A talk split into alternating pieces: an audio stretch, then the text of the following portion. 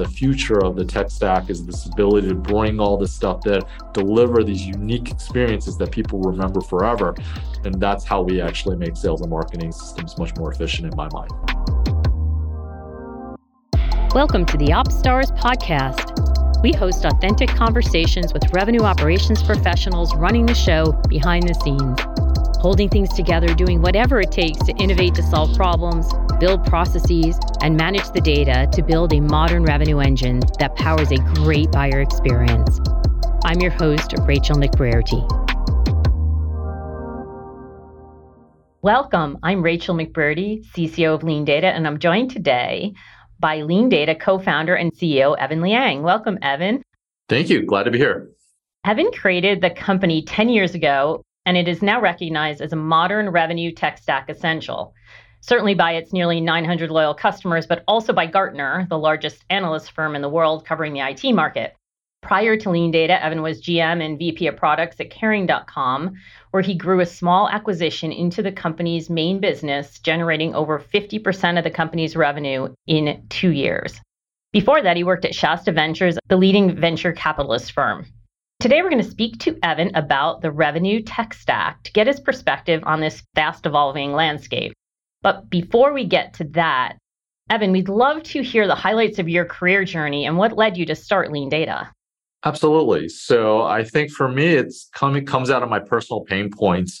My career towards ops actually started really early on. So one of the things is uh, I actually majored in uh, college in industrial engineering.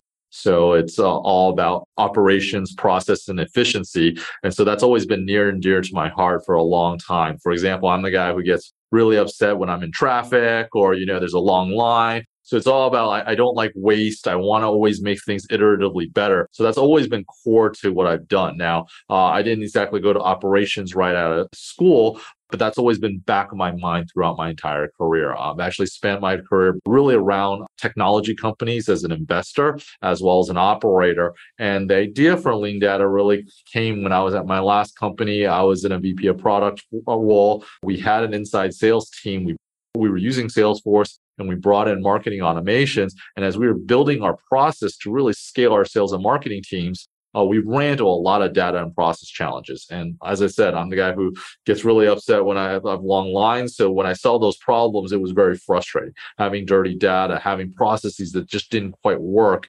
And that hurting my ability to grow my revenue for, for, for my division really gave me that light bulb moment when I kind of realized, oh my gosh, you have to really drive these operations. You really have to make the data management critical. If you don't, you're not going to get the efficiency gains from the tech investments you made. So 10 years ago, no one was really doing that. Some of the early problems we had saw back then, if uh, like uh, the best in class dedupe back then was a unique email address. They thought if you had a unique email address, that was that was good enough. I solved that in my last company and then realized there's a huge opportunity here to help other companies really drive towards sales and marketing efficiency. That's always the goal. Eliminate that waste and really use data and processes and technology in order to make that happen. So that's a little bit of my career arc, and uh, I've been doing it for ten years, and it's uh, it's a bigger opportunity than we ever thought, and it's uh, been a lot of fun, especially working with some of the fantastic customers we've been able to help along that way. Yeah, I appreciate the fact that you really did kick off revenue operations, not even so much of the org model, but this notion of efficiencies in sales and marketing, and certainly have been leading on the forefront of that. So I would love to get your perspective on the Rev tech stack. It is obviously massive. We know there's thousands of applications for sales and marketing and customer success. Let's start off with kind of a level set, what do you consider to be the key capabilities of a, a Rev tech stack? Yeah, so I think the, the, the evolution of the Rev tech stack is quite amazing, and I'll take a little bit of perspective from my uh, venture days. So I used to be a venture capitalist uh, over 20 years ago, and so I've seen the evolution of of this stuff. So I'd say the first one really is the CRM and Salesforce. And one funny story I'd say is like we take for granted today But back when uh, Salesforce was first getting started in 99, there was a lot of doubts in the investor community about whether or not salespeople would ever give up their Rolodexes and enter their information into a CRM. They're like, why would any salesperson do that? Because that's their gold, right? They're giving that up. And we take that for granted. So when you say, what is the core? The first one is to be able to digitally have all your contacts into a, uh, in a database. And that wasn't a given in 1999, right? Today, we take that for granted. Everyone has a CRM or a centralized database that that, that put automation in and Salesforce and primarily has kind of really driven that that change. On top of that, then I think you uh, move forward to where my pain points came around the uh, mid uh, 2000s, 2007, 2008, 2009, and you really had the rise of like marketing automation. I also do remember back then some of the VCs were like, who would ever give marketing technology right? That was just something like like marketing didn't get like they got ad budget they didn't get tech budgets uh, back then. And so the idea of the martech stack really rising again that's only been the last 15 years you've seen that and now that's a, a foregone conclusion. And so, answer your point, it's amazing how far we've come in the last 20 years, Rachel, from having a really well-defined sales tech stack to a martech stack. Uh, your cores are your systems of records, like your CRM and your marketing automation. But on top of that, there's been just a plethora of all, like Scott Brinker's thing. There's so many applications that allow you to take that data and use it and automate it in so many great fashions. So I wouldn't just pick a few technologies. I would definitely say two systems of records, uh, and then the ERP is on the finance side. And then on top of that, you know, you've just had so many amazing applications on the market, like marketing automation. You have like intent data, you have enrichment vendors. Also, you have sales engagement, and, and you've added like call recording and uh, forecasting and all this other stuff. So I think I wouldn't pick specific vendors, but rather these entire stacks growing up has been uh, transformational, and it's been really exciting for for those of us who are trying to use technology to to make sales and marketing systems more efficient. As an operations professional looking at having to make decisions about the capabilities for an organization, we know no two businesses are necessarily alike and no one particular vendor might be right for you. So, what would be your recommendation of how would you start to think about the right capabilities for the company that you work for? Yeah, so I think uh, Think from an ops perspective, you start with the problem statement, right? What is the problem you're trying to solve? Oftentimes, I do think uh, one of the big changes with the rise of the tech stack is we went from like, hey, we didn't have very much technology. Like when I started Lean Data, there, was, there were no solutions around what I was trying to solve, to now we're kind of drowning in tech. There's a solution for every single thing. Every single group has their own solution. And so there's almost too much technology. And so rather than being like, hey, just looking at capabilities, just figure out what is the key problem you're trying to solve first, and then look for solutions around those or combination of solutions. As the tech stacks have grown, it may not be one vendor that actually solves it for you, but it, it, may be the combination of you know, 6sense plus lean data, outreach plus lean data, Salesloft. It's the combination of vendors that kind of deliver that solution. And ultimately, I think what we're trying to drive towards, and I'm is, is this common theme here on this podcast at OpsStars, is delivering that buying experience. So think about the customer and what you're trying to solve for them, and then go backwards into how the technologies can help automate and make that make that a reality. That makes sense, aligning to your unique buying experience. So let's say you have your problem to be solved, you figure out the capabilities what are the attributes or things you should evaluate when selecting the right tech vendor? I would think it's probably more than features and functions. How would you recommend evaluating the right fit? Yeah, so I think first one is obviously there's so much data out there on the various vendors. So you can read reviews on sites like G2 and find out, hey, what do other customers think about it? I think one of the great things about the ops community is everyone's so willing to share. Uh, everyone's trying to solve the problems together. And so the ops professionals generally will share their best practices in their tech stacks. Uh, and that's been huge for us in Lean Data as we've kind of grown with with the ops community because we, we we deliver on them. When we promise something, we actually deliver. And so that's the first thing you want to make sure is any vendor you're working with, do they actually do what they say they're going to do? Because I think there are vendors who overpromise and underdeliver. And we've always been on the mantras to underpromise, overdeliver, and that builds that kind of customer loyalty. So that's the first thing you want to do is the vendor does what it says it's going to do. And then I think the second thing is you want vendors who are going to be uh, partners and really think about how you work with them one of the big things for us internally has always been customer first. We want to understand your problem. We're not just here to sell you software, right? We really actually want to be a partner with you on your journey in delivering that. And that kind of builds that next layer of trust. So you want the vendor who's going to be up with you at 3 a.m. if there's like a huge problem. For us, like Zoom and DocuSign holds a special uh, place in our hearts because we signed both of them up right before the pandemic. They had this huge surge, and it was on a scale that we hadn't seen beforehand. And we were able to work with, partner with them, and solve problems together. And we had to invent new things in order to accommodate that. So I think that's the second thing is really you want partnerships. And I think the new third thing that we're really seeing is because there's so much tech, is people who do think about things from an ecosystem perspective and are partner friendly and work well with other vendors. So if you do have a tech stack vendor, ask them who else do they work well with? How did their solutions get amplified? We are working with a bunch of partners now where we're saying, hey, how do we work better together to serve our, our, our, clients' joint needs? And certain vendors being in the tech ecosystem, there are definitely folks who are easy to work with and folks who aren't so easy to work with. I don't, I don't want to name names, but there are definitely folks who, you know, want to build their own specialized silos it's kind of like the the old Microsofts of the world, right? They wanted you to just be in their ecosystems, and and that that has some efficiency gains, maybe a pricing, but over time those those become a little bit brittle, and you don't get the best in innovation, and not necessarily the best customer service either. And so um, I think those are the three things I would I would look at when I'm looking at technology and trying to figure out who I want to work with because it is critical. Like you mentioned, everyone's unique, and so you don't want someone just to give you cookie cutter software. You want someone who's actually going to work with you to deliver a great experience. And that makes sense. Forrester says there is no single vendor that's going to give you 100% of a solution. So that certainly resonates. One thing we didn't talk about is when do you decide to build versus buy? There's so much capability. Do you even consider it?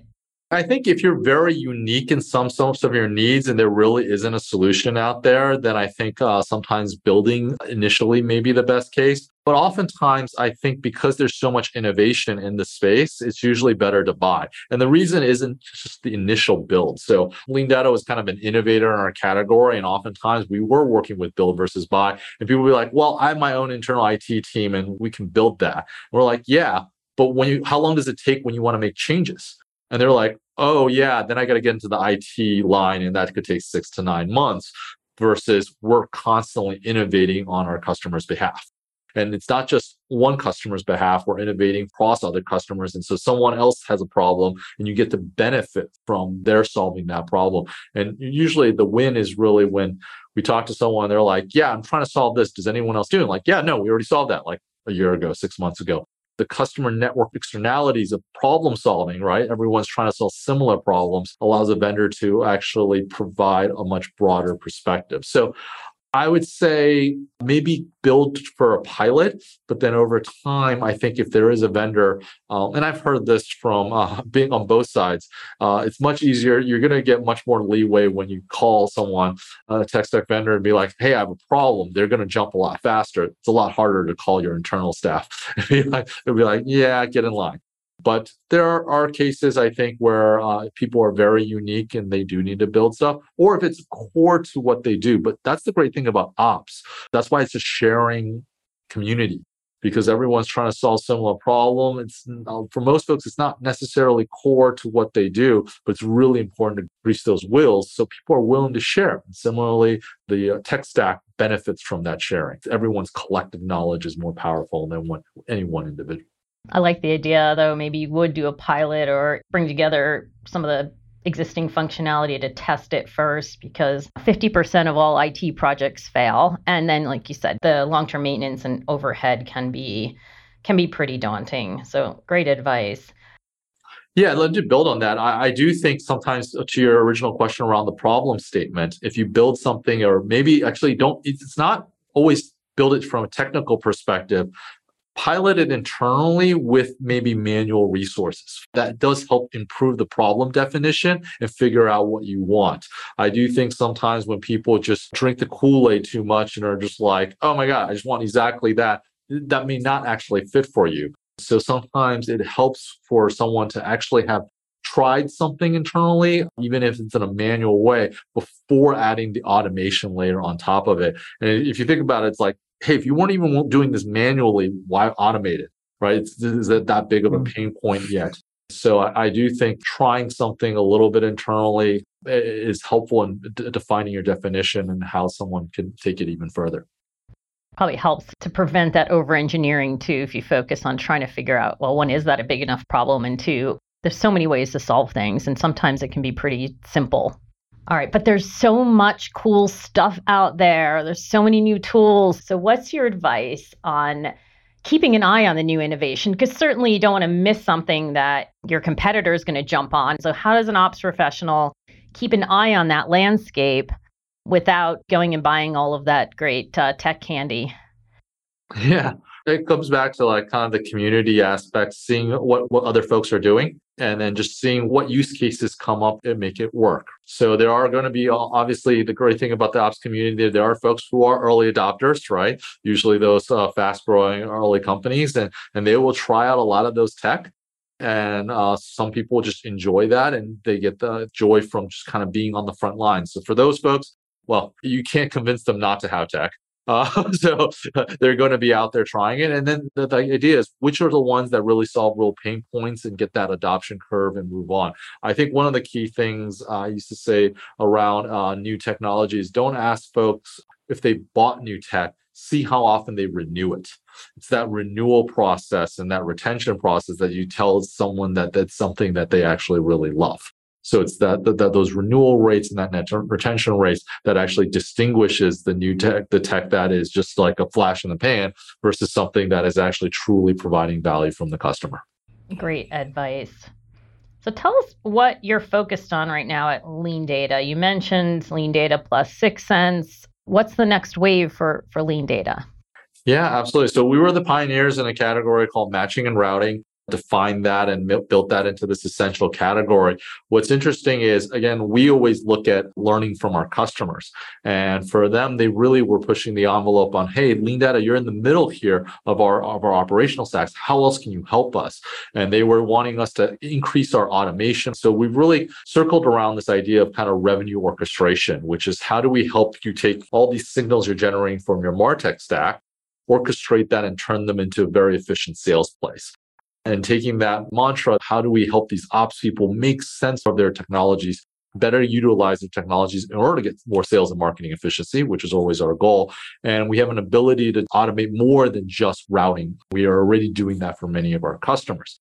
As part of that, it has had us focus on looking at the entire ecosystem and figuring out who are the folks that our, customers use most often. So using a technology like Crossbeam, understanding who are we always working with and oftentimes, because the integrations isn't the hard part anymore, because of the SaaS and the common platforms like a CRM, the data does flow back, but it still doesn't deliver that delightful experience. And so for us, it's really around working with the partners to be like, how can we actually truly revamp and deliver a better buying experience? Someone's 6sense, like, great, you have intent data from your account. That's useful, but that's just a score. How can we take that and maybe do things like dynamic routing?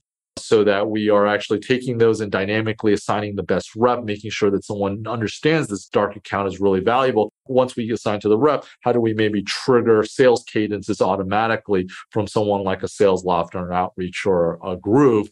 That is truly account based orchestration versus today we're leaving for our customers that you have to stitch this together yourselves. We can give that best practice. And that's just one example. Uh, another example I really like is there's this really innovative company out there called UserGems that is tracking customer virality. I, I, know you can do it sort of in LinkedIn, but they've automated it in some fashion where it can say, hey, a, a customer of yours has moved to a new company that's a prospect and send you an alert around that.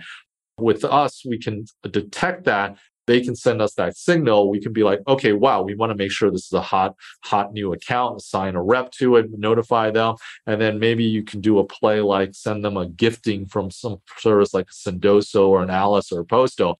Your customer shows up at their new place, they have a gift from you saying, hey, we love working with you. I often get this where it's like, hey, I just got here. Give me three months. I'm going to call and buy and bring you in. So that, that's just like a new play that I don't think anyone does that really well, certainly not at scale. And that's that combination of building multiple capabilities together to deliver that. So the analogy we're kind of using internally, marketing signals is like marshmallows. Your sales place is Hershey's chocolate. what we do is kind of like the graham crackers. You bring it together. Each one is great, but when you bring it together, you actually create a whole new thing, which is better than the, the each individual parts, which is s'mores.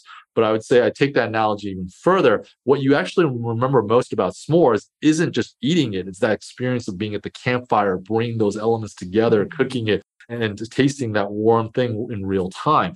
And that's what I think is kind of the future of the tech stack is this ability to bring all this stuff that deliver these unique experiences that people remember forever. And that's how we actually make sales and marketing systems much more efficient in my mind. Perfectly aligned to where the world has gone with the buying journey. That point in time where they're engaging and you have those signals, it's super important to respond quickly in the right way.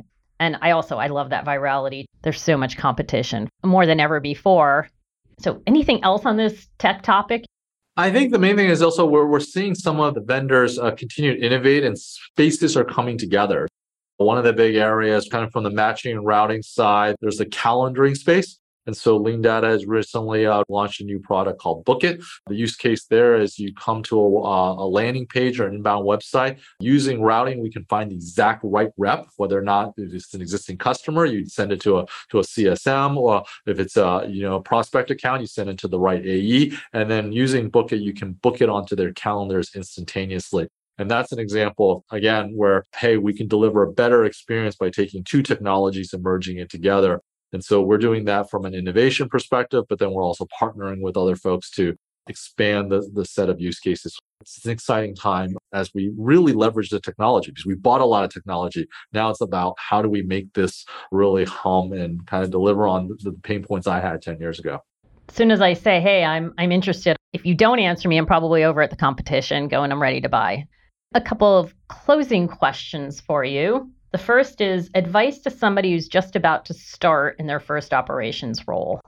The operations role, as, as, as, we've seen in the last year, is a fairly new role. So it's not like folks have been doing operations for 20 years or something of that sort. So my biggest thing is just have an open mind and be really curious and have a problem solving mentality.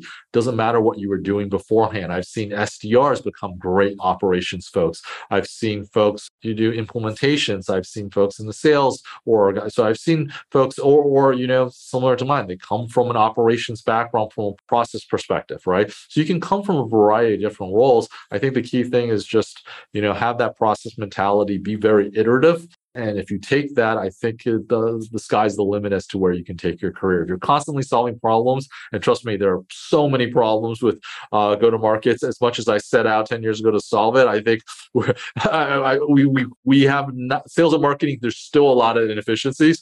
So there's not, there's a plethora of problems to solve. Uh, I like someone once told me in operations, it's never perfect. It's just always incrementally better. So if you take that mentality, I think uh, you'll, you'll grow in your career really fat, rapidly, and you can make a huge difference for your organization. Excellent advice. And final question Who in the world of operations would you most like to take to lunch?